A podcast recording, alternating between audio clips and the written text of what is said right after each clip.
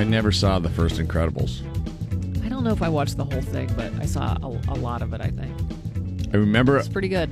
I ordered it in a hotel room and was excited to watch it and fell asleep immediately and never did finish it. That happens pretty much every time. I, I was thinking that the other day. I'm like, how can I search through the television for 30 minutes? and as soon as I find something to watch, I fall asleep. I do that all the time. Saturday night, I was trying to find something That's what I was. to, Yeah. f- to fall asleep to because I just wanted to go to bed, but I just wanted to have something in the background. Mm-hmm. I was trying to go to sleep early. And I was looking for so long, I was like, I'm exhausted. I know. That's I just, what I did. I never found anything at all. And I did, looking exhausted me. I started watching some CIA documentary and I was like, immediately. Randy Bauman and the DVE Morning Show. It's two minutes after six at DVE. Here's a Channel 11 Severe Weather Center forecast brought to us by Bridgeville Appliance. Danielle Dozier. It's 65 degrees now at DVE. I'm Val Porter. Well, it's uh, 6 o'clock. Seems like it's going to be the sexual harassment newscast. The former FEMA personnel chief is facing accusations of creating a toxic work atmosphere and hiring women as possible sexual partners for male employees. Corey Coleman headed up the personnel department from 2011 until resigning in June. The Washington Post got a copy of a seven month investigation into Coleman. It says he hired a number of friends and fraternity brothers to positions and then gave jobs to women he'd meet in bars and on dating sites. He allegedly promoted the women's to positions without going through normal hiring channels so his friends could hook up with them. CBS is conducting an investigation of alleged misconduct by its employees. Company announced yesterday it would hire an outside law firm to conduct the investigation. Last week, the New Yorker published an article in which six women claim they were sexually harassed by CBS CEO Les Moonves. However, CBS's board of directors has not mentioned Moonves directly in the investigation. Bill Cosby is fighting a Pennsylvania board's recommendation to have him declared a sexually violent predator. Ca- Classification would force the 81 year old to register in the National Sex Offender Database and receive treatment. Cosby's lawyers are challenging the legality of the recommendation. He'll have to go through an additional hearing where the judge will determine if he is a sexual predator. Cosby was convicted of three counts of aggravated indecent assault in April. He'll be sentenced in September. And a major movie cast showing support for their fired director. Members of the Guardians of the Galaxy cast, including Chris Pratt, Zoe Saldana, and Bradley Cooper, released an open letter saying their shock director James Gunn got canned. Disney and Gunn parted ways after some offensive tweets came to light in which Gunn made reference to pedophilia and molestation. The cast says they are not defending the jokes made many years ago, but want people to know that Gunn is a good guy. A new study says kids who are picky eaters will grow just fine, even if they don't eat their vegetables. Researchers from Michigan found that pressuring kids to try more foods can just create tension at the dinner table and can even damage parent child relationships. Overall, making kids eat unwanted foods has no effect on their weight or whether they'll become picky eaters in the future. Well, it's amazing nobody was hurt after a 26 year old rode his scooter in the dark along a dark New England highway with nothing more than his cell phone for lights. State police say the guy was able to make it all the way from Massachusetts to Maine early last Friday morning before being stopped. To make matters worse, they say he didn't even have a driver's license and his scooter wasn't registered. Police are handing out reminders that scooters and mopeds are not allowed on the main turnpike. Finally, PBS is set to air a two hour documentary on Woodstock as part of celebrations marking the 50th anniversary of the festival. The documentary is scheduled to air in 2019 and will focus on the events that led up to the three day festival that took place August 15th through the 19th on that dairy farm in Bethel, New York. The documentary will be part of PBS's long running American Experience series. Well, we can expect uh, showers and thunderstorms again today. Uh, expect those to roll in this afternoon and tonight. 80 for the high today. It's 65 at DVE. I'm Val Porter. Randy and Bill off one more day. Mike Prisuta, he is encamped at Steeler training camp. I guess that's what you do when you're at camp. Uh, so we'll check in with him at the bottom of the hour, see what happened yesterday. It's a DVE morning show. I mean, Dennis DeYoung deserves his comeuppance. He not comeuppance. He deserves a reprieve. Uh, He has a show coming up in Greensburg, I believe. Correct? Does he? Yeah. Let me look. He's doing uh, his rendition of Cats or what is he doing? The no H- Hunchback of, of Notre Dame. Hunchback. We were casting Hunchback. I forgot. Yeah, he's he's got that Midwest accent. Oh, it's so funny. I mean, the entire. Hunchback of Notre Dame. I was I was uh, casting Hunchback, and I became light sensitive. That might be my favorite part of it. This is it. Then in 1995, Styx suddenly had new life. A&M wanted to repackage our greatest hits, package. and they wanted to get the rights to do Lady. And um, Wooden Nickel wouldn't allow it. But there's a loophole in the contract which said if you re-recorded it, you could do it. So I came up with the idea of re-recording the song with Tommy. Tommy and JY went to Dennis's house, Hi, Tom. How are you? and they harmonized together for the first time since 1984. And I sang that high note that got me the job in the first place. And it was fun. It seemed like all it seemed like the past was kind of behind us. It was great. Tommy, JY, and Dennis decided to take the Styx reunion on tour. The next year, they marked the 20th anniversary of their breakout album, Grand Illusion. It was a short tour. Dennis had a prior commitment to stage his musical adaptation of The Hunchback of Notre Dame. All the time we were on tour with Styx, I was flying to New York and Nashville and Chicago casting for the Hunchback premiere that was going to be in September. A few months after the premiere, Dennis suffered a devastating bout oh, with the flu. I had really worked myself physically and emotionally to, to a nub. There was nothing left to fight back, and I was a nub. the thing just decimated me. He was very, very tired. We'd gone to like 16 different doctors trying to zero in on why he was tired. All these doctors, Nobody could figure out what was wrong with them. Yes, Dennis DeYoung is bringing the 40th anniversary Grand Illusion tour to the Palace Theater in Greensburg on October 19th. we really Dude, we're going. Go. It's a we have it's to field, go. it's field trip time. It's a Friday Yeah. night. oh, we're field Oh, tripping. That's gonna be fun. We are field tripping out there. Didn't they try to make it dramatic though, like it was something real serious? He's like, you know, Dennis had multiple cold sores. No, it was light sensitivity. The doctors couldn't figure it out, but then all of a sudden they turned off the lights, and he said, "I feel better." And uh, the upshot of it is, um, I, I've become light sensitive. so, and it took me almost a year of going to the doctors to figure out it was the light that was causing me to be fatigued and causing my face to heat up. And uh, it was a it was You know, a nightmare like experience do. for me. Dennis says he's been to 16 doctors and they can't figure out what's wrong with him. I mean, I mean, I'm going to let that stand as a statement. He's like, we're gonna go on tour and make millions of dollars, but the light wussy over here can't get it together. Welcome to Sticks in the Dark. He just comes out with one of those sleep masks. You're my lady.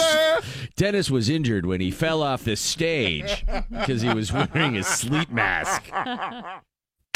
DVE Sports. A DVE morning show. I'm Val Porter, Randy and Bill off. Mike Prisuta live from Latrobe at Steelers training camp. Good morning, Mike. Good morning, Val. Sports this hour brought to you by Xfinity from Comcast. The question as to whether the Pirates were going to be buyers, sellers, or just stand pat in advance of the upcoming non waiver trade deadline today at 4 p.m. has been answered, at least in part. There are still uh, a few hours between now and that 4 p.m. non waiver trade deadline, but Neal Huntington making a move last night. The Pirates acquiring Texas Rangers closer Keone Kela in a trade that uh, will cost the Pirates uh, minor league pitcher Taylor Hearn, who has been working at uh, with the Double A Altoona Curve this summer, and a player to be named. Kela, a an intriguing acquisition. He's 25 years old. He has converted 24 saves in 25 opportunities for the Rangers this season. He's also got a 3 and 3 record and a 3.44 ERA, but the number that jumps off the stat sheet, 44 strikeouts in 36 and two-thirds innings pitched. The Pirates bullpen has seemingly solidified itself of late, but you can always use another reliever, particularly one that throws hard and particularly one that can strike people out. Uh, Kela is making $1.2 million this season, uh, his first year of arbitration eligibility. He is arbitration eligible for two more years and can't become a free agent until uh, the 2021 season. Bucks uh, general manager Neal Huntington said in a statement that the team issued late last night slash early this morning, quote, Kela is an experienced, quality, high leverage reliever who projects to be a significant addition to our late game options for the next few seasons. So uh, the Pirates, uh, they think they made themselves better in advance of tonight's game against the Chicago Cubs at PNC Park. Jon Lester for Chicago against Jameson Taillon of the Pirates, and it's a big one, uh, the first of two again between the Bucks and the Cubs at PNC. The Pirates are currently third in the NL Central Division, seven games behind Chicago and six games behind the second place Milwaukee Brewers. And in the wild card chase, uh, the Pirates are three and a half games behind Arizona, which is currently in possession of the second wild card. Uh, the Braves and the Rocks are between the Pirates and the Diamondbacks. So the wins are going to be uh, precious and at a premium the rest of the way, particularly this week when the Pirates play the Cubs twice, take Thursday off, and then welcome the Cardinals for three games at PNC Park. The Steelers are off today. They were uh, on the practice field yesterday, and uh, yesterday's practice uh, characterized in large part by the ongoing battle between cornerback Artie Burns and uh, wide receiver Antonio Brown. We've seen that the last couple of summers, and we're seeing it again this year at St. Vincent College. Burns isn't covering Brown all the time, but he's uh, covering him a lot, and it's uh, getting combative at times, and it's getting personal at times, but uh, it's all uh, toward the same end. Here is Artie Burns.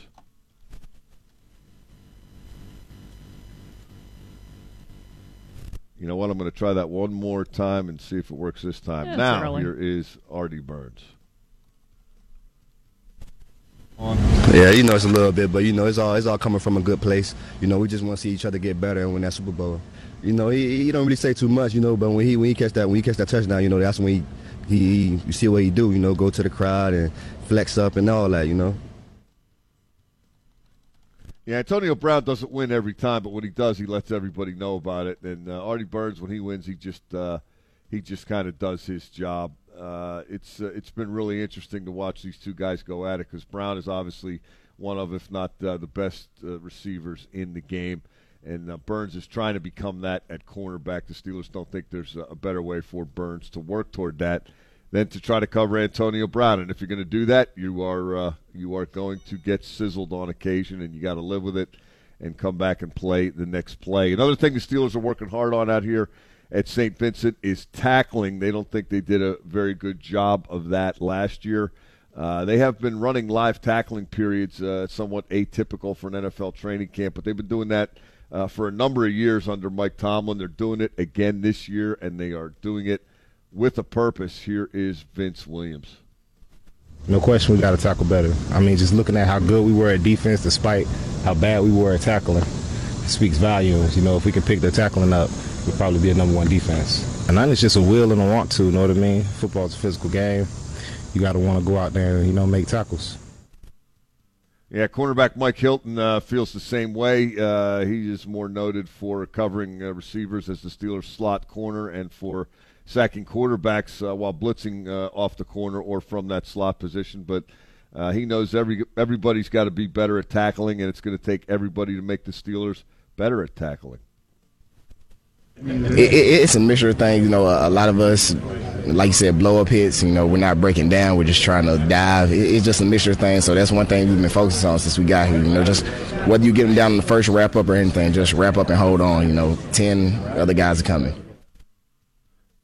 Yeah, it's not. Uh, they, don't want to impress anybody. They don't want to uh, wind up on the highlight reel. They just want to get the guy with the ball on the ground and then go from there. And that's uh, that's probably a good way to approach it. Did you ever see the movie Invictus, Val? No. It's a rugby movie, and Definitely uh, not. The the one team is playing uh, another team with with this huge guy that they're all afraid of, and the captain says, uh, "Just hang on, the uh, help's coming. Just hang on." And maybe that's uh, maybe that's what Mike Tomlin needs to show his team. Uh, Steelers, as I said, off today, and then uh, back at it on Wednesday afternoon. When I understand, Valerie, that there will be some uh, visitors to campus Yes. on Wednesday afternoon. Do you mean us? I do. I thought maybe somebody else was coming. Yeah, we're looking forward to it. Yeah, it's going to be fun. You guys coming out uh, Wednesday, and then you're coming to the show Wednesday night, correct? The uh, Uh, Labriola and myself doing the first live uh, from Latrobe Yeah. edition of training camp, and then Thursday morning uh, we're broadcasting live, the whole group of us from up here, and then uh, live to tape Thursday afternoon for Friday morning. Right? Busy couple of days. Ah, it's going to be a lot of fun. I'm looking forward to it. I think the the boys are too. I'm uh, I'm uh, eager uh, to welcome you all. It'll be fun. Welcome to my world. That'll actually apply. Yeah. yeah. All right, we'll talk to you next hour, Mike. Uh, coming up at the top of the hour, I've got news for you, and uh, we'll, like I said, we'll talk with Mike next hour. More sports, DVE morning show. Some highlights provided before the game even started by relief pitcher Steven Brault, who'll be a guest today on the DVE Morning Show, and he performed the national anthem before last night's first pitch. Or the land of the free and the home of the brave.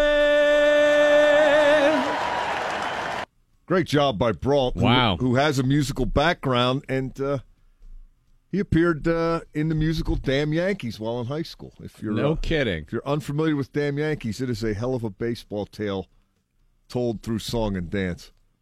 A great slugger we haven't got. A great pitcher we haven't got. Sounds like a about great the ball doesn't it? club Are they singing we about haven't us? got. What do we got? We've got home. Yeah, and it goes on from there. But uh, Yeah. that, uh, reviewing that, it, it- you know, great slugger we haven't got. A Great attendance we haven't got. Sounded like it was about the Pirates, right?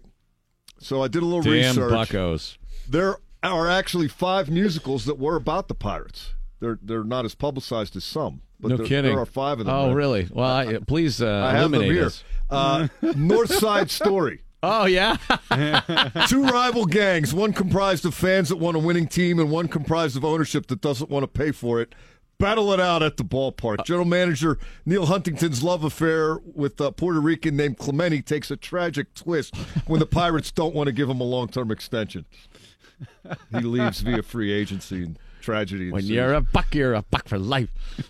Chicago. Don't even have to change the name of this one. Oh yeah.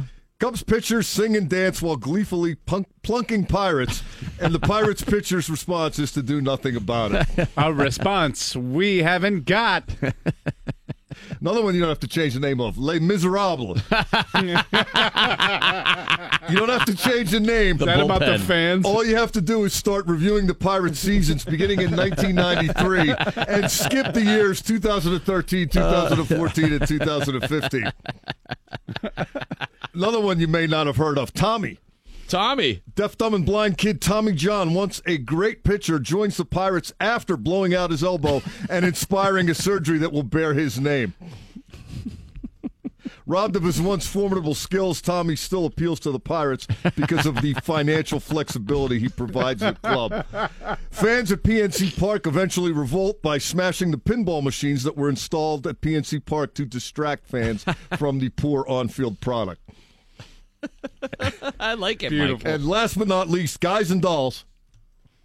Uh, the guys aren't very good at baseball, but the bobblehead dolls ownership provides periodically, in lieu of a winning team and a competitive payroll, distract just enough people to keep the ball rolling. It's a uh, Pittsburgh adaptation of the never ending story. That's your five musicals that are about the Pirates. Al Dozier. It's 65 degrees now at DVE. I'm Val Porter. A criminal investigation is being launched into the deadly duck boat sinking at Table Rock Lake near Branson, Missouri. Missouri Attorney General Josh Hawley's office says it has opened a criminal investigation. They are working with investigators to decide if any criminal charges are warranted. 17 people died when that duck boat sank in stormy conditions at the lake on July 19th. And the U.S. Army Corps of Engineers is trying to figure out who took three kids fishing in an unsafe area on the Allegheny River Sunday. Surveillance photos show a man and the kids near Allegheny River Lock and Dam 9 near Templeton before fishing inside the warning buoy area on the icebreakers. Officials, officials are calling that behavior dangerous and illegal.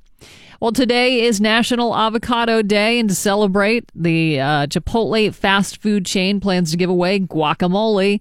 The offer is only for entree orders through its website or mobile app, and patrons must enter the coupon code avocado. Chipotle will also give away an order of chips and guacamole with the purchase of a burrito, burrito bowl, a salad, or tacos. That free offer is for today only, which probably makes it a bad time for Chipotle to shut down a restaurant because people got sick eating there.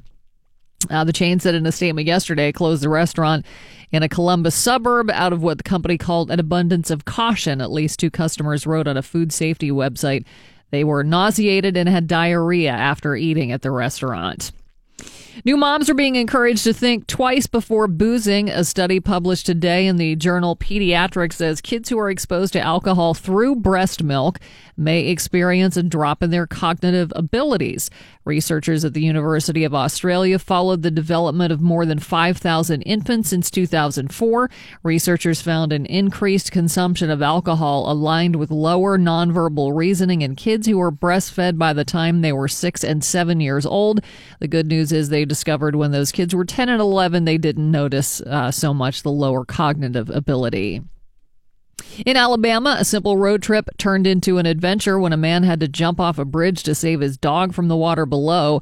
Al Trovinger and his dog River, I guess appropriately named, were stuck in traffic because of a car accident. Well, River got restless, so Al put a leash on the dog and let her walk around, but that wasn't enough to calm her down. She jumped into the water below, snapping her leash in half. Al watched helplessly from above before taking the plunge as well to save his dog. Some good Samaritans nearby also pitched in by throwing a life vest in their direction. Al was able to reach the dog and guide her to shore where paramedics and a state trooper were on the spot to make sure both were okay. Neither was injured. And of course, Al said he's going to get a, a much stronger leash now. Probably a good idea there, Al. A Florida man who wanted people to snap to attention at a grocery store got his wish thanks to the live alligator he used to chase them around the store. The guy hasn't been identified, but he strolled into the Jacksonville uh, store holding the critter and immediately approached the counter where he asked the clerk, Y'all ain't out of beer, are ya? Before the stunned worker could answer, the crazy guy bolted to the back cooler where he addressed another customer, saying, Is he taking the last bit of beer? You're not taking the last bit of beer, are you? He then grabbed a 12 pack and left the store. It's not clear whether he paid for it or not. I would just say, Go ahead. It's okay. You got the gator. Just keep going. An Arkansas woman is accused of killing her husband due to a dirty movie. Officials in Whitehall say Patricia Hill put two bullets into her husband over the weekend after arguing about his purchase of a porno on TV. They say the 69 year old shot her 65 year old husband, then waited for police to show up when she called 911. Hill allegedly committed the murder in a shed, shooting him in the head and the leg. Finally, Aerosmith set to perform live on NBC's The Today Show concert series. That'll be August 15th. No tickets available yet, but when they are, it'll be free and a first come, first serve basis. Meanwhile, guitarist Joe Perry says the band will be celebrating its 50th anniversary in 2020, but festivities are likely to kick off with a farewell tour later this year. Showers and thunderstorms this afternoon and tonight. Temperatures around 80 for the high at 65 now at DVE. I'm Val Porter. Mike Prisuta coming up at the bottom of the hour, live from Steelers training camp. Uh, he is in the dorm for his 32nd season with the Steelers. So that's on the way. It's a DVE morning show. One time, man, I was I was really drunk uh, right after college. I, I was in Cincinnati, and there was this mall, the, the Oh, bar at a mall, and I was like in the mall parking lot, and I just I just You can't hold it, man. I know The I was pressure so is too drunk, enormous, so man. I peed, and then the mall cop came up. Oh, and he's like, he's like, hey man, and I was so the yellow light dumb. I was you. like a dumb drunk young guy, and I was like, come on, man, what are you gonna do? You're a mall cop. He goes, well, what I can do is I can call the real cops, and he gets on his walkie oh. and I go, hey man, I'm sorry, man, I didn't know. I completely was Let like, go of the button. Let go of the button. I swear, man. Let go of the button, Todd. I, I, ju- I was like, I swear, man, I'm a jerk. I'm a bad backup. person. Just please, God, don't call the cops. I'm You gonna call the Stevenson real- call his neck. I'm gonna It's like, the oh my god, fuzz, I brother. escalated this unnecessarily. I killed someone. You got to you get know back what's to your. so your- funny that you said that because you know we never respect the mall cop, right? No. Because he's not a real cop. He's like the mall supervisor, right? Yeah. You know what I mean? Because they can't technically arrest you. You know that, right? They No. got they they t- they detain you or try to like kind of make you sit down until a real man get there. you know what I'm saying? Mhm. So my boy just told me the funniest story. That this kid got caught uh, shoplifting in a grocery store, right? So the, the the grocery store security surrounded him, right? So he's sitting there. He's like, "You sit right there, you thief, you bad man, you bad man." And then there was a dude with a shopping cart just drove by. You know they can't hold you, right? it was like a it was like it was like a paralegal slash like you know a, a gift from God. My man, my man sitting there like I'm going to jail, I'm going to jail, and the dude on the shopping cart getting his eggs go, hey brother, you know they can't hold you. Right? My man got up real slow. He was like, "Are you serious?" and ran down aisle nine and out the store. What a wonderful! You know, sometimes there's a guy- gift. That guy's probably like he probably collects a fee, man. no, but do you know how much crap was in Steve his pants while he was sitting there by the egg sec- by the egg section where all the little Oscar Mayer bologna is? He's they got him sitting there like you, you thief. we saw you trying to steal the eggs. You know they can't hold you. You know he can't hold you. DVE Sports. It's a DVE morning show. I'm Val Porter, Mike Prisuta, broadcasting live from Steelers training camp. Talk a little Pirates today as well because they made a move ahead of the trade deadline, uh, which is later this afternoon. They did. Val Sports This Hour is brought to you by Citizens Bank. Uh, the Pirates are set to open what looms as a pretty significant series, a two-game set against the Chicago Cubs tonight. Uh, the first of those two at PNC Park, and the Bucks made what looks to be a pretty significant move in advance of that pretty significant series. They get uh, Texas Rangers closer Keone Kela uh, in a trade that will cost the Pirates minor league pitching prospect Taylor Hearn and a player to be named. Kela's 25 years of age. He has 24 saves in 25 opportunities this season, and he has struck out 44 batters in 36 and two thirds innings for his major league career, which began in 2015. Kela has 208 strikeouts in 169.2 innings. Uh, best of all, perhaps from the Pirates' perspective, he's only making 1.2 million dollars this year.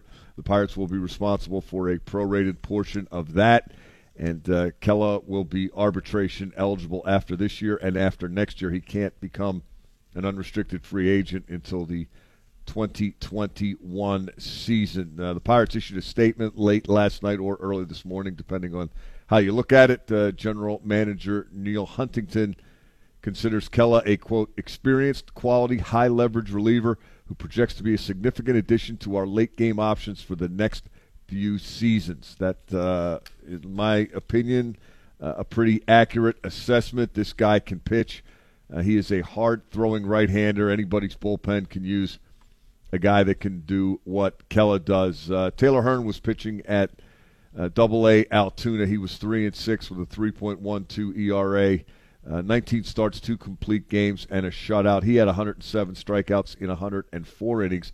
According to Major League Baseball.com, uh, Hearn was the Pirates' seventh best prospect in their system. So uh, a top 10 prospect price was paid, and uh, it's a deal the Pirates uh, presumably made because they want to get to the postseason, uh, and they're trying to do everything uh, that they can to get there within – uh, their self-assigned means. Uh, Bucks and Cubs tonight. Jon Lester against Jameson Taillon. Lester is 12 and three with a 3.06 ERA. Taillon seven and seven, 3.73. It is getting uh, more interesting by the day uh, at the ball yard. Pirates are seven games behind the Cubs in the NL Central, and they're uh, three and a half games behind Arizona for the second wild card spot.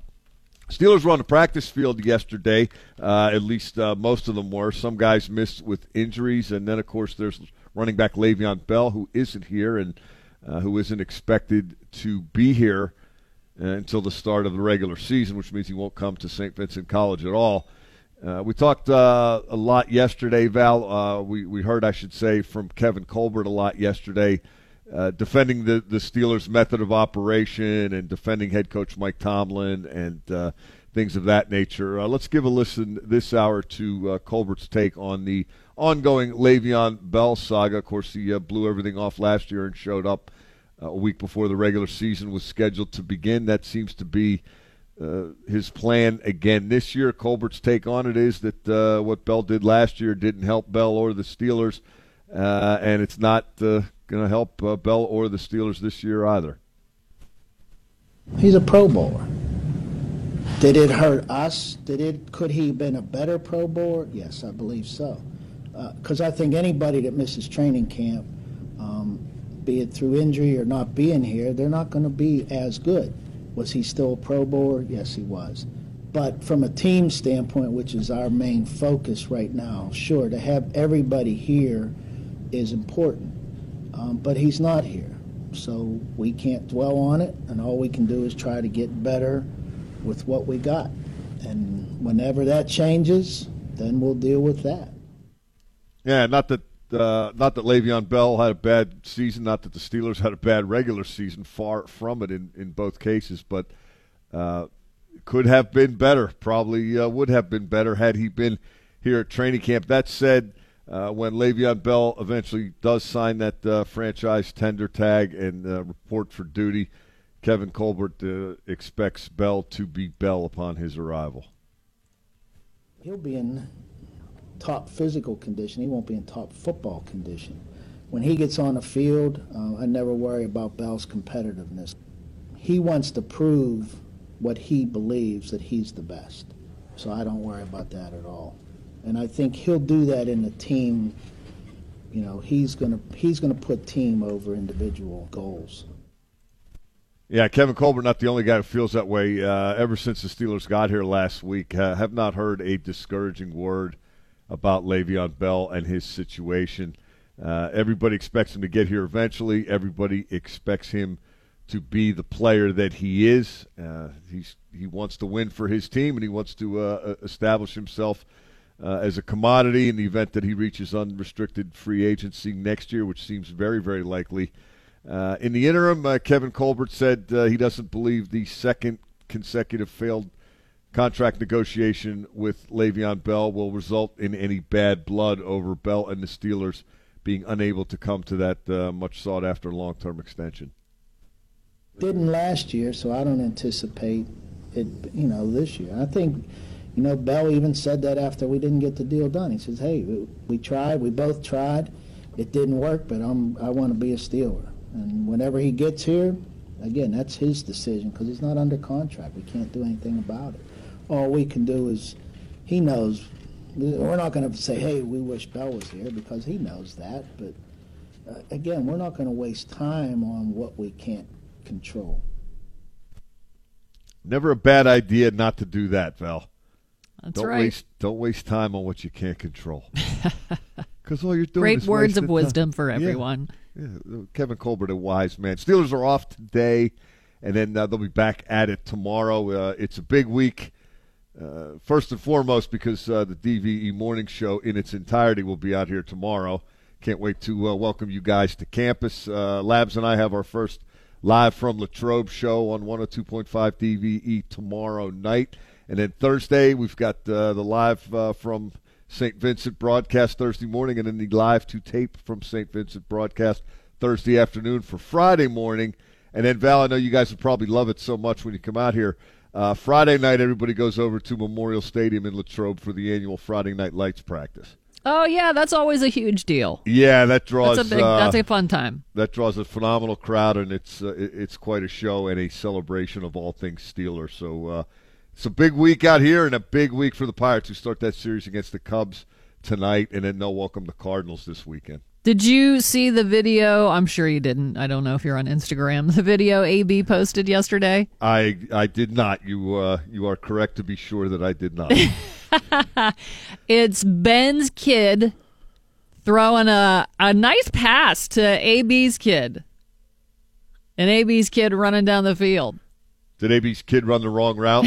I'm not sure about that. It's really cute. It's interesting you bring that up because there was a moment in practice yesterday. Uh, they they threw a Ben threw a pass to Antonio Brown, and Ben threw the ball as if he thought Brown would be running to the corner of the end zone.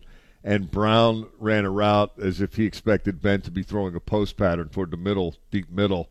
And then on the next play, the ball once again uh, was not, uh, it didn't come anywhere close to being completed. And Ben started screaming at the receivers.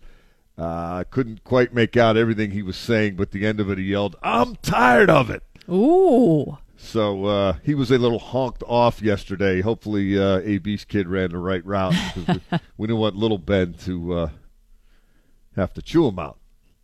well that's kids, kids that- shouldn't chew each other out. They should just play catch. Right? just have fun, right? Yeah. Well, that's But- you know that's why they have practice, so they get these It things is but it- ironed out. It is interesting. You, you know, we heard from Ben uh, when he did the one-on-one with me the day after he got here. Uh, he talked about how he's still driven and he still wants to be great, and uh, he is throwing the ball hard. He looks like he's in great shape. Yeah, he's moving around and, and rolling out and av- avoiding the rush and, and doing a lot of things with his legs that, uh, you know, I guess proving to everybody, maybe even uh, himself included, that he can still do that kind of stuff. Uh, a couple days ago, he stayed out on the field after practice working on specific throws. He He's all in out here, and he, uh, he is getting after it. So that's uh, pretty encouraging signs for the Steelers. Very good. We'll check in with you again next hour, Mike. Thanks, Val. Thanks. It's a DVE morning show. Guns N' Roses guitarist Slash is being granted a temporary restraining order against a man he claims tried to gain access to his house.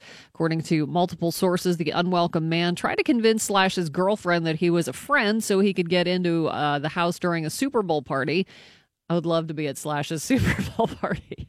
Me too. What if it's just slash and just some like stale Tostitos and guacamole? Uh, the same guy That'd reportedly sad. returned two And weeks heroin. later and was once again uh, trying to get into a house party by claiming he was a friend.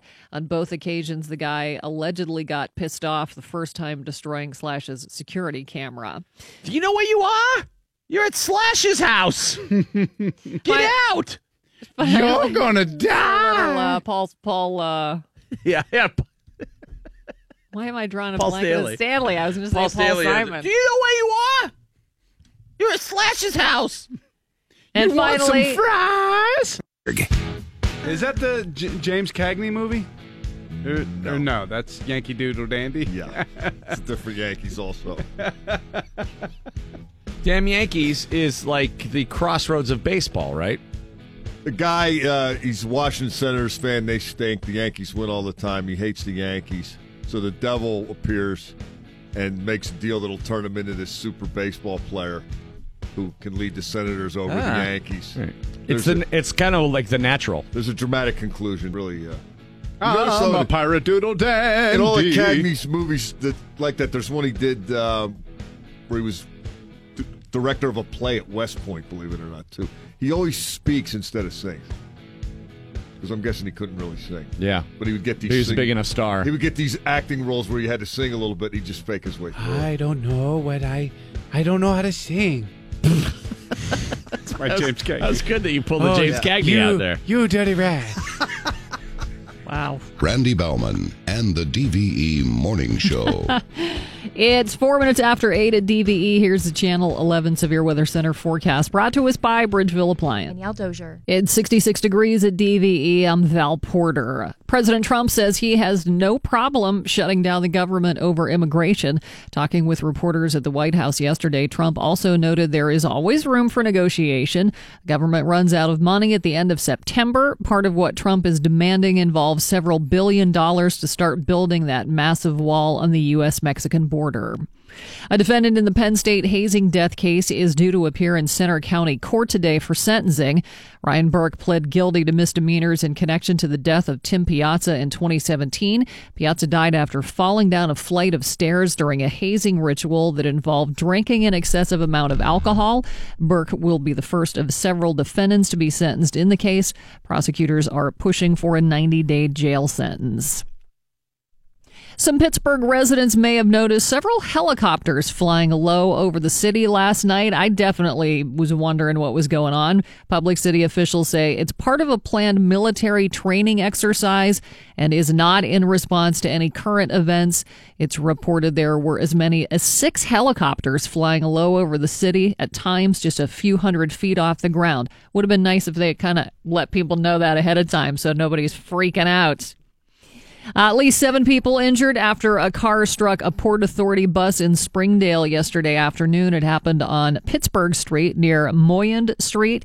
Police say the driver of the car fled the scene of the accident but was later taken into custody. It's reported that the injuries are not considered life threatening.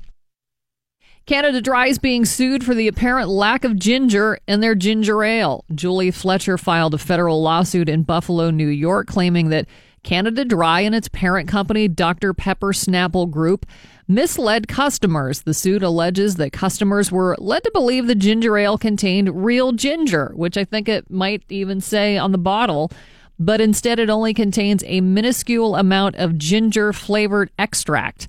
The suit also alleges Canada Dry began emphasizing its ginger ale was made from real ginger around 2007, which is when their carbonated uh, or all carbonated drinks started experiencing declining sales. Well, this stuff always freaks me out, and I always love to share it. A video of a parasitic roundworm crawling through a New Jersey man's dinner is going viral. Jim Guinea posted a clip to his Facebook page Saturday night showing a white worm wiggling between the cod and the rice. He was eating at an Asbury Park restaurant with his family when they spotted it. The restaurant compensated him and his party, but they've also been criticizing the man for posting the video, calling it an attempt at damaging the restaurant's reputation. If you want to see it, we've got the video for you on the morning show page at dve.com. Do you have things in your home you wonder why you have it? Maybe you had a few too many and started a little online shopping. Well, a new survey finds Americans spend an average of $450 on stuff every year. Every year while they're drunk. Rehab facility Archstone Recovery found almost half of those surveyed said they had bought something while inebriated. The survey broke it down by what people were drinking at the time. Gin drinkers tended to spend the most beer and whiskey drinkers were a bit more conservative with their drunk spending habits.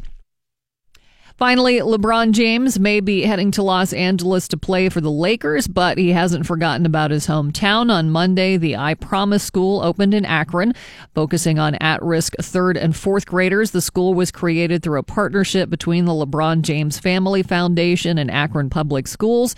He called the school project the most meaningful accomplishment of his career. When he was in fourth grade, he was absent for more than 80 days due to his turbulent family life.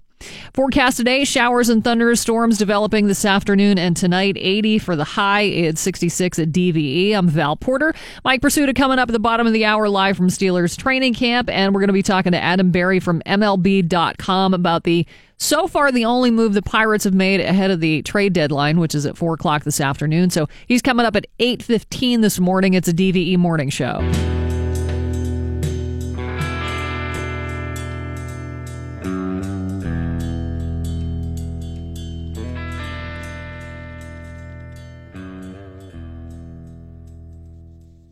It's the DVE Morning Show. I'm Val Porter.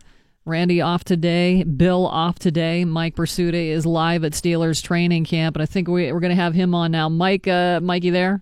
I am, Val. Very good. And also joining us on the phone, Adam Berry from MLB.com. Adam, thanks for joining us this morning. Yeah, hello. Uh, so the Pirates making one move so far today. Is this the right piece to the puzzle?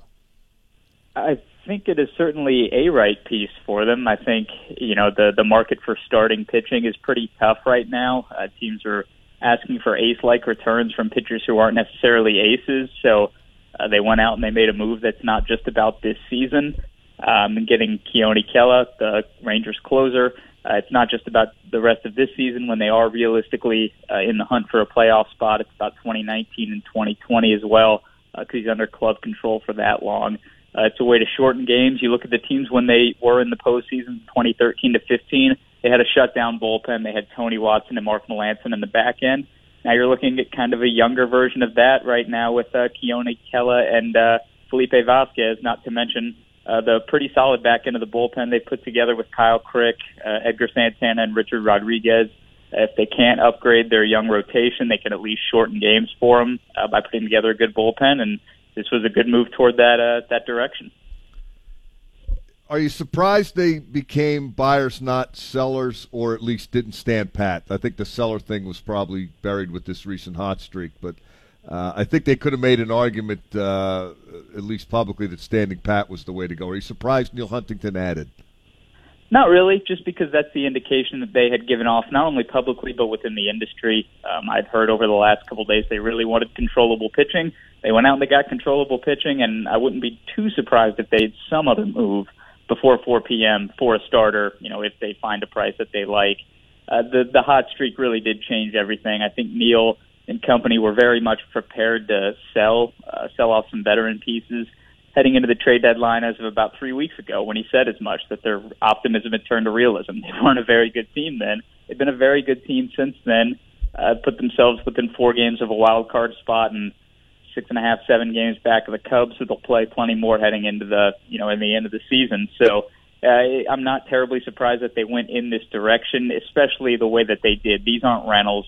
These are not all-in moves for just this season. These are moves that pay off for a long time and it's kind of a buyer's market right now. You know, there's so many bad teams in baseball and so many teams that are, you know, looking to reload with prospects for the next couple of years that they actually got, you know, a really good pitcher for a pretty good price. Think of what the Pirates got for 2 months of Mark Melancon 2 years ago.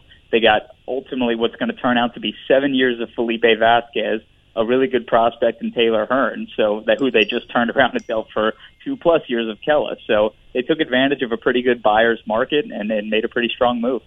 What do you anticipate regarding the player to be named? Uh, what what do you think will determine that, and uh, what kind of pool might that guy come from? Yeah, from what I understand, my uh, colleague out in Texas reported that it's a true player to be named situation, not like the 45 minutes last night where they just couldn't get a hold of Taylor Hearn. Um, it's going to be um, from a list of prospects, and the Rangers will announce that in August. Uh, in the past, that's just been generally a list of guys kind of at the same level. You know, uh, the Rangers need young pitching, so they could just give them a list of, you know, A-ball pitchers that the Rangers can now go scout more extensively, uh, that they can go take a look at and pick from there. It's not to say that it couldn't be a good prospect. It's just probably not going to be one of their top prospects. Uh, I think a couple years ago, it turned out to be an outfielder from Bradenton named Tito Polo, who's a pretty good player, uh, but it was just sort of a group of players uh, that they can choose from. So that's still to be determined, but it should be within the next month or so. And when you look at uh, what uh, Kela might contribute, you, you just mentioned strengthening the back end of that bullpen to bolster an, uh, an inexperienced starting rotation that maybe doesn't have to go quite as long in games. Now, uh, is the strikeout thing what really jumps out at you? This, uh, particularly the pen. It's not a great strikeout pen, and that can cure a lot of ills late in games. Yeah, it's a big arm, and I think you gain, uh, you know, a lot of margin for error, even with your control when you can throw 96, 97 like Kela can. Uh, we've seen it with Felipe Vasquez, and I just think it makes a lot of sense to go in that direction because, you know, as good as Edgar Santana and Kyle Crick have been, as good as Richard Rodriguez has turned out to be, there's still some uncertainty there and not much of a track record. So you get a guy who has a proven track record that you can plug into the back end of games, along with Felipe. It just shortens the, the whole game up for you. It also gives you a stronger what you call B bullpen. So when you're behind in games, or you know you're you're up a lot, you don't have to go to those same guys and wear them out basically over the course of the season because you only trust three or four relievers. Now you've got another guy that you know you know you can trust and you know is going to be a prominent uh, part of your team for the next couple of years. So it gives them some depth to build around, and it's never a bad thing. Yeah, and I guess in a perfect optimistic world, they don't have to ask Vasquez to close four days in a row. Exactly. Because they're going to be ahead now all the time, right? yeah, you have to hope for. I think they'd probably take the idea of closing four games in a row if that meant they were going to be leading four games in a row. But you're right. It's you know it's a little less pressure on those arms. It's not having to wear down Kyle Crick or Edgar Santana or Richard Rodriguez and you know Felipe, some of these younger arms, you can mix and match a little bit. You now have a guy who has experience closing games, so your you know your second closer is not a guy who's now in his first full season in the majors and Kyle Crick, who's had a really good season, and I think you know that's just a really strong bullpen core to kind of build around going forward. And if they do get to a point where they decide they want to move on from Felipe, they do want to make that trade. If it's any time in the near future, I don't. That's not the indication that I've gotten at all but they could move him and still have some pretty good bullpen depth behind him if you know they just get a Godfather offer. You mentioned uh, rumblings in the industry. I'm, I'm looking at uh, your site right now, Adam, uh, MLB.com, And uh, there's an article that uh, identifies twin second baseman Brian Dozier as a possible fit for the Dodgers, Indians, or Pirates. Yeah, it's not your article, but I, I just wanted your thoughts on that because I like Dozier as a player. I don't. He's a rental, and I'm not sure he's a fit, but uh, he would be an upgrade, would he not? I think that's the idea. Is that if you know the Pirates have not gotten a lot of production out of second base, and has it been a very good season offensively for Josh Harrison.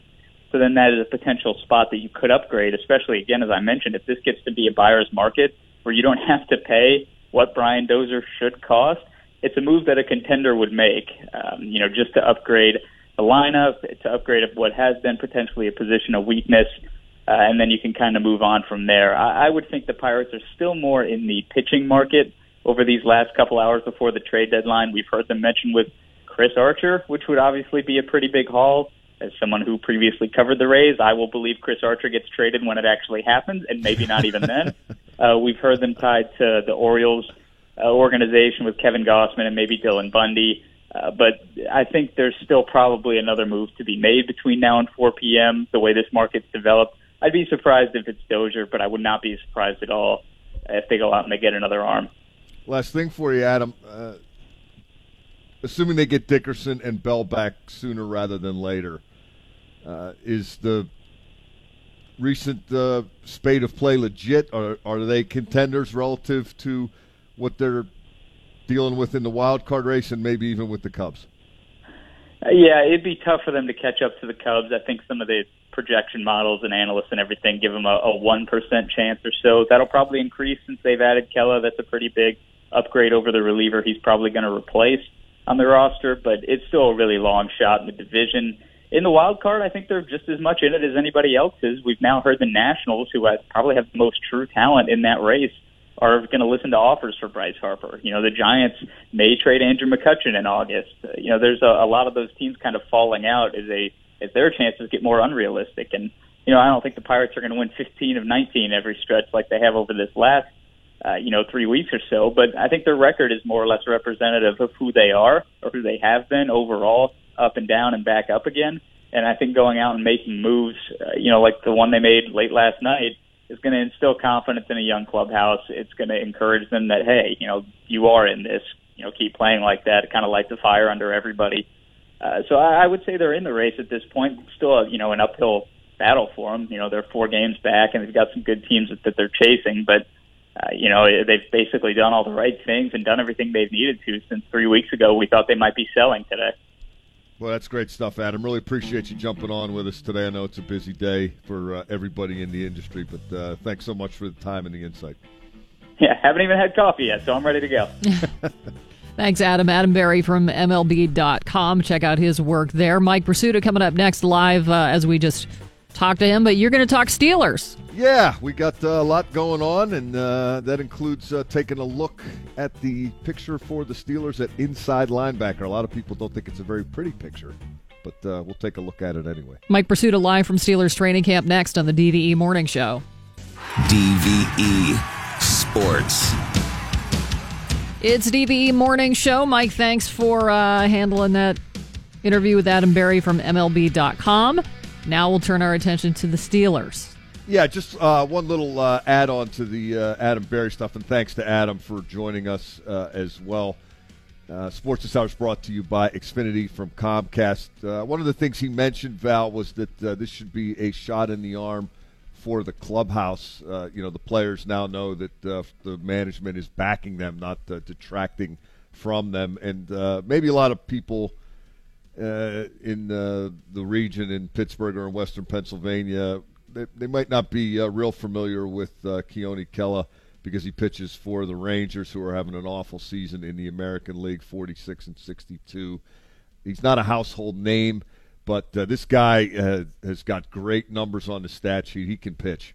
Uh, this is this is an upgrade, and uh, it's an upgrade in a spot where maybe it can help all the Pirates starters because it makes that bullpen behind them stronger. So, good move by Neal Huntington, and we'll see uh, what, if anything else, he has planned uh, in advance of that deadline today at 4 o'clock. Bucs and Cubs tonight at PNC Park. Jon Lester against Jameson Taillon. The Steelers have the day off today.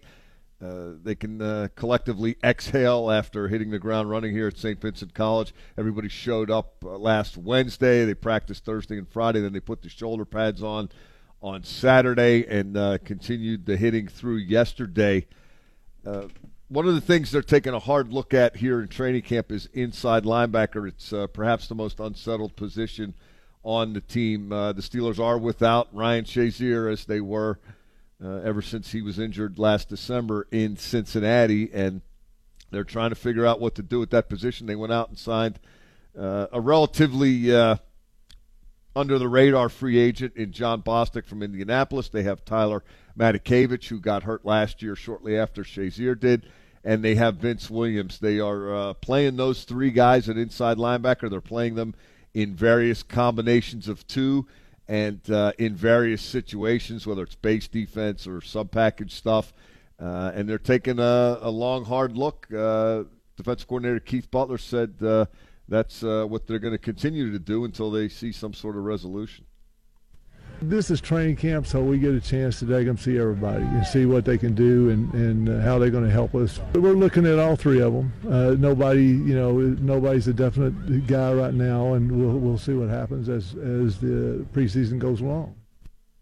Now, if you were listening real close there, you heard a uh, a dad gum out of Keith Butler. That's the third one.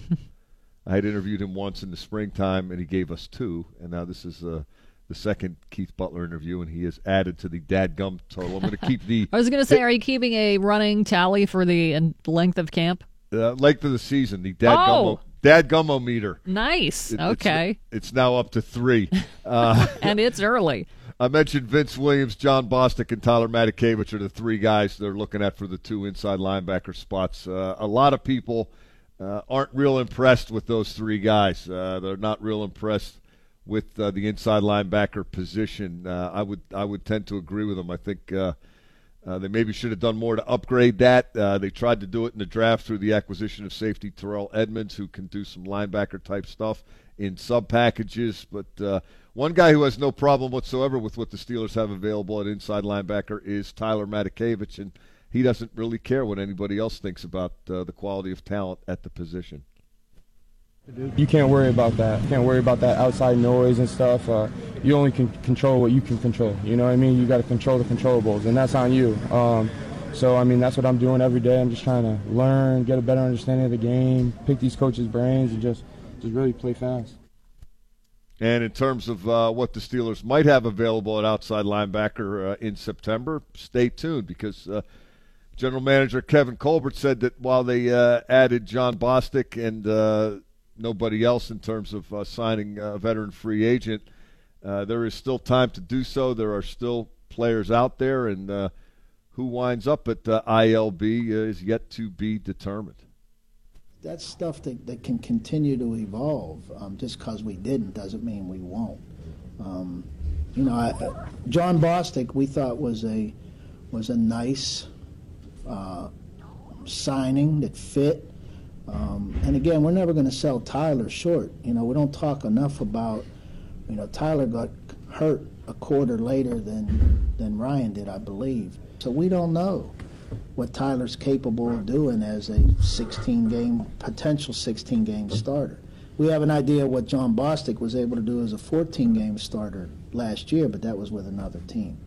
So, yeah, there's guys available, and who knows, maybe over the pre over the training camp, we won't be happy. Maybe we will, but in the meantime, let's look at these guys first. Keeping their options open, Val. Well, you know, it's a good way to think, I guess. Is it? it? I don't know. it's either a good way to think or it means you just don't know what else to do because you haven't figured it out yet. either way, uh, no practice today. Off day here at St. Vincent. Are they, wait, are they going to go to? Is this when they go to like Dave and Buster's or go to a movie or? Nah, this is just uh, everybody go chill. Oh, okay. I'm going to the Pirate game. Oh, if, uh, if that means anything to you, I'm going to get down there and see them play the Cubs. Have fun. I will. Hopefully the weather holds out. Well, whether it does or doesn't, there's you're uh, going things to do down there. You know what I'm saying, Valerie? I know what you're saying. I'll talk to you next hour. All right, thanks, Mike. Uh, I have news coming up for you at the top of the hour and uh, a local invention celebrating 50 years. So we'll talk about that coming up. It's a DVE morning show. How much is the hooch, Val? Well, you have to. I don't know if it's like an auction, but you have to. You have to win the lottery first. You have to win the lottery to buy the booze. Is Yes. that correct? Yes, because it's so. Okay, here's how that conversation would go in Swissvale. Hey, you know, let's get in that lottery and we can win a ticket to buy that expensive booze. And then it's quiet, and then your buddy goes, or we could go drink for 19 hours for 12 bucks at Rocco's.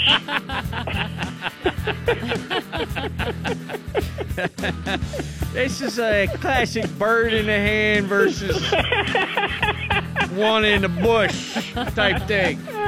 Randy Bauman and the DVE Morning Show. Uh, it's our good friend Billy Gardell. He's uh, normally on with us in the 9 o'clock hour on Tuesday. Unable to join us today, but we're going to feature some of his best stuff coming up this hour.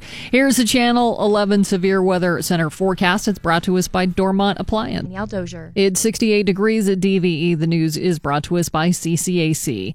California's deadly wildfires keep getting bigger. The Carr Fire has scorched more than 103,000 acres near Redding in Northern California.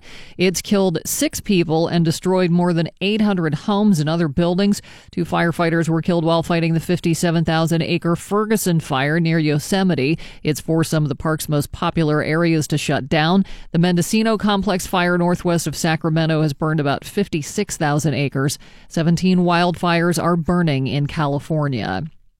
Someone who bought a Powerball ticket in Pittsburgh ahead of this past Saturday's drawing has a million dollars coming their way. Officials say one winning million dollar ticket was sold at the Stop and Shop on Ardmore Boulevard. That store will also get five grand just for selling the winning ticket. A very big burger celebrating a big birthday. McDonald's will be giving out Mac coins with the purchase of a Big Mac in honor of the 1968 national launch of the iconic hamburger. And do you remember this? To all beef special sauce, lettuce, cheese, pickles, onions on a sesame seed bun. Say that again. To all beef patty, special sauce, lettuce, cheese, pickles, onions on a sesame seed bun. Ah, that was great. That was from the 70s. I had a t shirt that said that on it when I, I think I was in fourth grade. Uh, starting Thursday, each customer who buys a Big Mac will get a Mac coin good for another Big Mac. The offer is good at locations in more than 50 countries. Thursday was chosen as the start of the promotion because it would have been the 100th birthday of Jim Delligatti, the McDonald's franchisee who was credited with inventing the Big, Na- Big Mac. Delligatti passed away two years ago. The Mac coins will come in five different designs, one for each of the past five decades.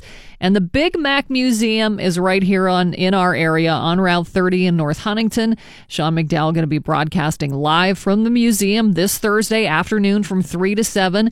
And everyone who stops by Sean's broadcast will get registered to win a pair of tickets to both the Steelers' home preseason games. And today is National Mutt Day. Or if you want to be fancy and official, it's National Mixed Breed Dog Day. Of course, being fancy, not what mutts are all about. Organizers say National Mutt Day is all about embracing, saving, and celebrating mixed breed dogs. About 80% of the dogs in shelters are mixed breeds, and they are all looking for homes. Officials with the San Antonio Aquarium in Texas say a trio of thieves stole a shark and smuggled it out of the aquarium in a stroller. A spokeswoman for the aquarium said a suspect is in custody. The shark is alive and well despite the traumatic experience. Video surveillance shows the thieves walking through the aquarium on Saturday before taking off with the 16 inch horn shark. They apparently snagged the shark from the interactive touch pool, threw it in a bucket, and then into a stroller. Staff did eventually catch up to those thieves. Lindsay Lohan is, Lohan is getting her very own reality show on MTV. It's called Lohan Beach Club. It'll follow her as she turns her own beach club in the Greek islands from a restaurant to a nightclub. Lindsay announced it on Good Morning America yesterday. The show is set to premiere sometime next year. Finally, Alan Alda wants people to know that he has Parkinson's disease and he's doing well. The award winning actor, director, and writer said today on CBS This Morning that he was diagnosed in 2015. Alda says he's had a full life since he was diagnosed three and a half years ago. He says he's acted, given talks, started a new podcast. Uh, Alda said he hardly has any symptoms other than noticing his thumb twitch. He said he thought it was only a matter of time before someone did a story on his condition from a sad point of view, and Alda said that is not where he is right now. Alda starred in the longtime CBS hit series MASH, where he won Emmy Awards as an actor, a writer, and director, and he also won a supporting actor Emmy for his work on The West Wing. Showers and thunderstorms developing this afternoon and tonight. 80 degrees for the high at 68 now at DVE. I'm Val Porter. Mike Prisuta broadcasting live from his dorm at Steelers training camp in Latrobe. We'll hear from him coming up at the bottom of the hour. It's a DVE morning show. We were talking with Billy. It's a soup day in Pittsburgh, Bill. It's raining and it's about 50 degrees. Yeah, that's soup alert right there. That's heavy. All right, and we for some reason we got on the uh, uh, topic of crackers. All right, um, given your druthers, which cracker do you go to? What's your go-to cracker? Like I said, I I go. Um, I, I like saltines. Straight saltines are my favorites, and I used to hate when you go to like a a, a nice dinner party or something, and people try to they put out that stupid. You know, I don't know if it's made of sand or what, but those fancy crackers, Those grain like, ah, crackers, Oh, get the out of multi- here. worse. Just like multi-grains, don't, you can't you pop for some Ritz or some saltines. We'll call it by another name if it makes you more comfortable and feel more important. But you, you can't mess with saltines with soup. Uh, There's nothing better. Nothing Here's a better. cracker with a bunch of seeds hidden in it. Have fun Yeah, with that. here's a cracker from you know uh, from Brazil. I, I don't need any of that. Can we just let's hit them? And I like my saltines just a little stale. I'm a weirdo. Yeah, but all right, salt. So that's for soup. Okay, saltines for soup. You don't want saltines like put out at a party with cheese. No, I would do that. All right. No, you don't know me. Ritz are pretty Rand. good. I- I Would you do do that with uh, Would you do that with Whiz? Cheese whiz, you got to go Ritz. Yeah, Ritz all day. Yeah, because if you get with cheese, cheese whiz is just dirty, so you got to get down with Ritz with that. Feel- Because you need a little sweet to offset it. It's got a nice tray. It's a nice tray. The only thing Yeah. my dad could make when I was a kid was he would give me saltines with butter on. He's like, Great, here. that is so. Val, that It's is so so nice. Irish. My my grandmother on the Irish side would butter everything. she would butter everything. we used to Terry's Gold. uh, just just butter everything. But I'll tell you, one of my favorite things is uh, uh, cold corned beef and butter and that kind of sandwich, or meatloaf, butter, and ketchup. My dad used to eat You that. wonder why yeah. I'm on, you wonder you wonder why I'm on the whole thirty diet now. That's the reason. That's a hurry up and die sandwich. Butter, he yeah, butter in your meatloaf. That's what they should call it. Make me a hurry up and die, will you? Oh my God. DVE Sports. It's a DVE morning show. I'm Val Porter, joined by Mike Prisuta live from his dorm at Steelers training camp in Latrobe. You know, I was thinking earlier, I'm like, gosh, I, I feel like I should kind of tease something you're going to talk about, but it's been kind of uneventful so far. A few injuries over the weekend. The Ramon Foster injury, not as serious as initially thought, so that's good news. But no, you know, fights in practice yet. An almost fight. No scandals. Yeah, and it's been pretty quiet. And I guess uh, Steeler Nation probably pretty pleased about that based on what went on last year. Uh, Sports this hour is brought to you by Barstool Sports Rough and Rowdy Brawl on August the 5th. Uh, the big development uh, occurred last night, at least the most recent big development occurred last night. That was when the Pirates pulled the trigger on a trade that uh, acquired the services of Texas Rangers closer Keone Kela. The Bucs send uh, Double A pitcher Taylor Hearn uh, to the Rangers, and they'll also give Texas a player to be named. Uh, Kela's 25 years of age. He's got 44 strikeouts and 36 and two thirds innings this year, and uh, he is not scheduled to become an unrestricted free agent until 2021. He is a hard throwing right hander that should really uh, bolster the Pirates' bullpen, and who knows, maybe uh, bolstering the bullpen is the way to ease an inexperienced core of starting pitchers uh, through the remainder of the season. Uh, the Pirates identifying themselves as sellers rather excuse me, as buyers rather than sellers last night. And uh, who knows, maybe more moves will be in store before the 4 p.m. Uh, non-waiver trade deadline this afternoon. Uh, Kela presumably will uh, get here just in time to help the Pirates uh, against the Cubs tonight. Uh, it's the first of two games against the division-leading Cubs. Jon Lester against Jameson Taillon, 7:05 at PNC Park. Lester is 12 and three with a 3.06 ERA. He has pitched against the Pirates three times this season. Uh, he has a couple of wins and a no decision. His most recent effort against the Bucs was on June the 9th in Chicago. Lester went seven innings, gave up just one hit, no runs, walked two and struck out five in a two nothing Cubs win. Jameson Taillon is seven and seven with a 3.73 ERA. He has not faced the Cubs this year, but he's allowed three earned runs or fewer in 11 straight starts and in 18 of his 21 on the season. Bucs are four and five against the Cubs this year. Uh, they will see them tonight and Wednesday night at PNC Park, and then uh, four games here from August the 16th through August the 19th, and four at Wrigley Field from September the 24th through September the 27th. Pirates trail the Cubs by seven games in the NL Central Division, so if they're going to make any uh, serious uh, advances on that deficit, they're going to have to win these head-to-head games. Uh, the Brewers are second in the division, one game out in the race for uh, the two wild cards. Arizona is currently in possession of the second wild card. Bucs are four games, excuse me, three and a half games behind the Diamondbacks. The Braves and Rockies are in between the Pirates and Diamondbacks in that wild card race. The Steelers are off today, and Val, as you mentioned, it's been uh, relatively uh, unassuming. Uh, Mike Tomlin keeps uh, saying that they're getting good work in every day, and it appears that they are based on the way practices are unfolding. Uh, we all, we have seen one thing this year that uh, I cannot remember having seen previously. That's when they did the backs on backers drill on Saturday, the first day in shoulder pads. They included cornerback Mike Hilton. Normally, backs on backers is uh, kind of what it sounds like. It's uh, running backs and tight ends trying to block linebackers. It's a one-on-one pass rush, pass protection drill. Uh, the the linebacker gets a running start, and uh, the running back or tight end is not allowed to cut block the uh, pass rusher as uh, they normally would be in games. So really, it's a it's kind of a test of will as well as a test of skill. It's loud, it's violent.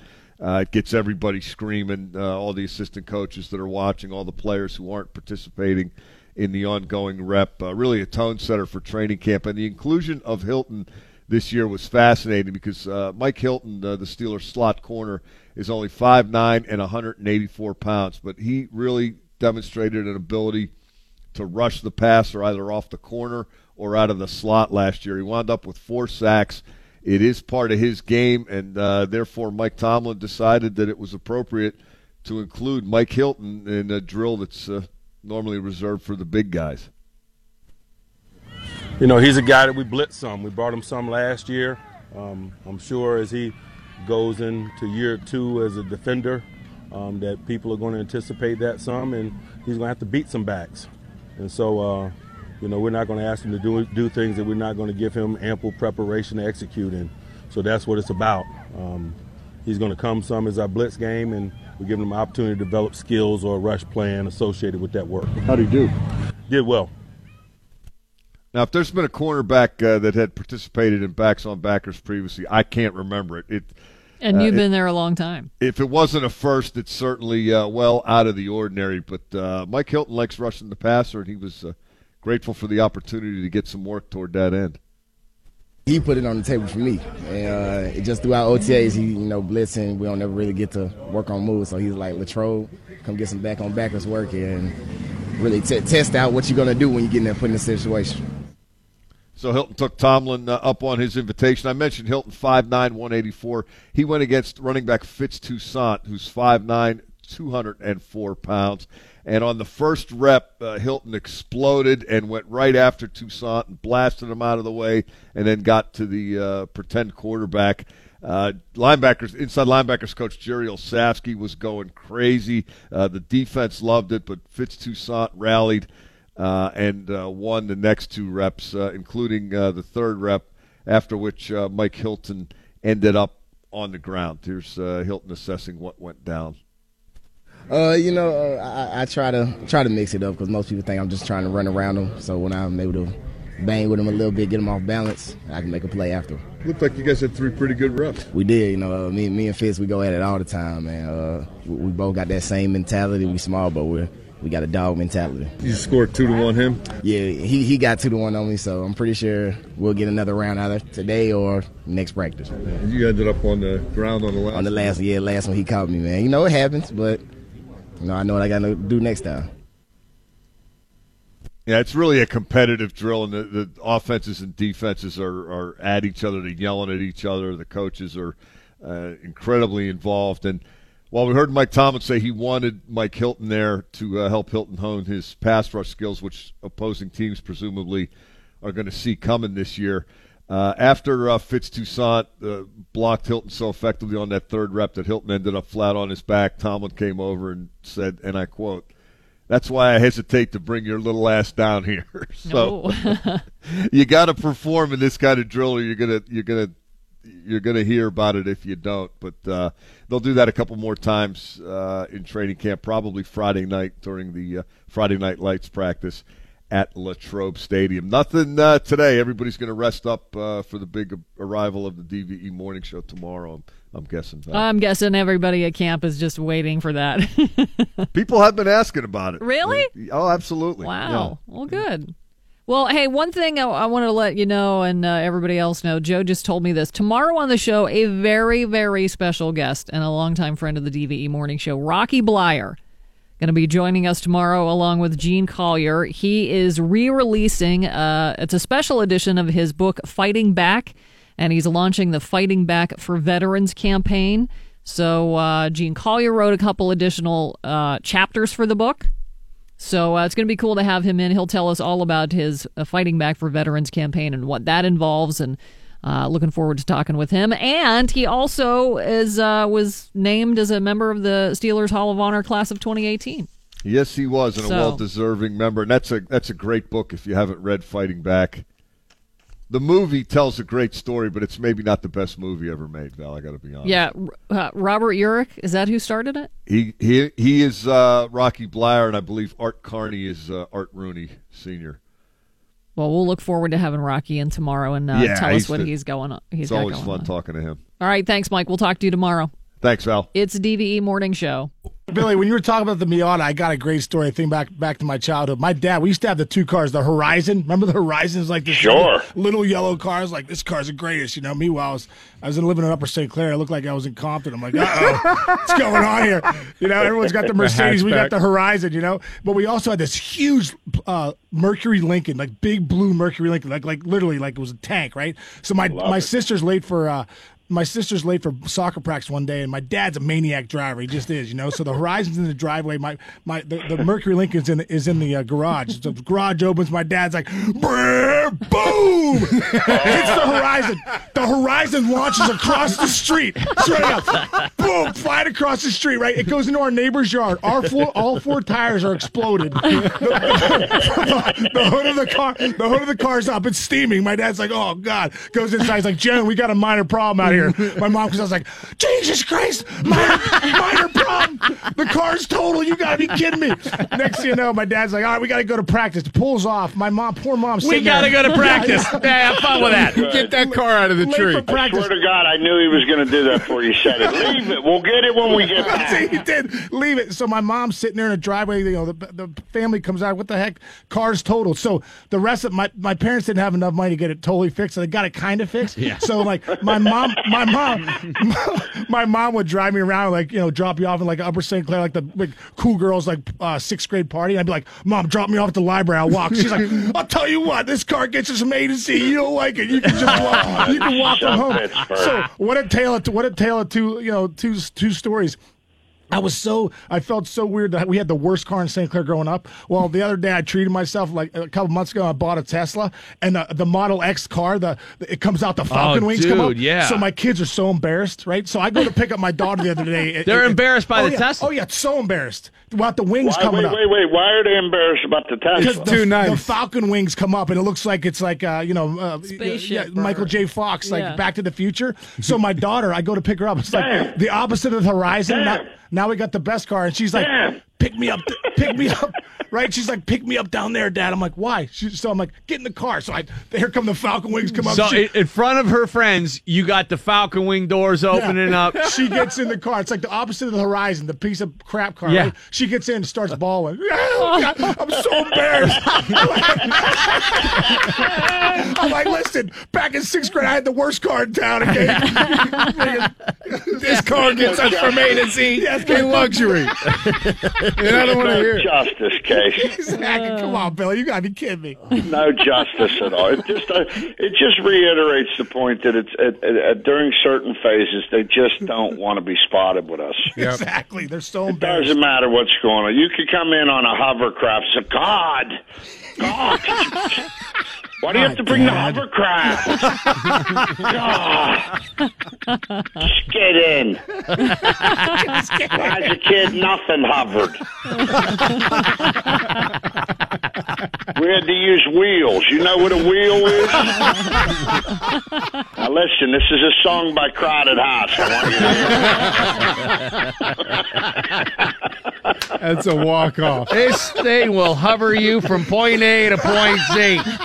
All right? Listen, listen, plutonium don't grow on trees, so stop acting all snobby.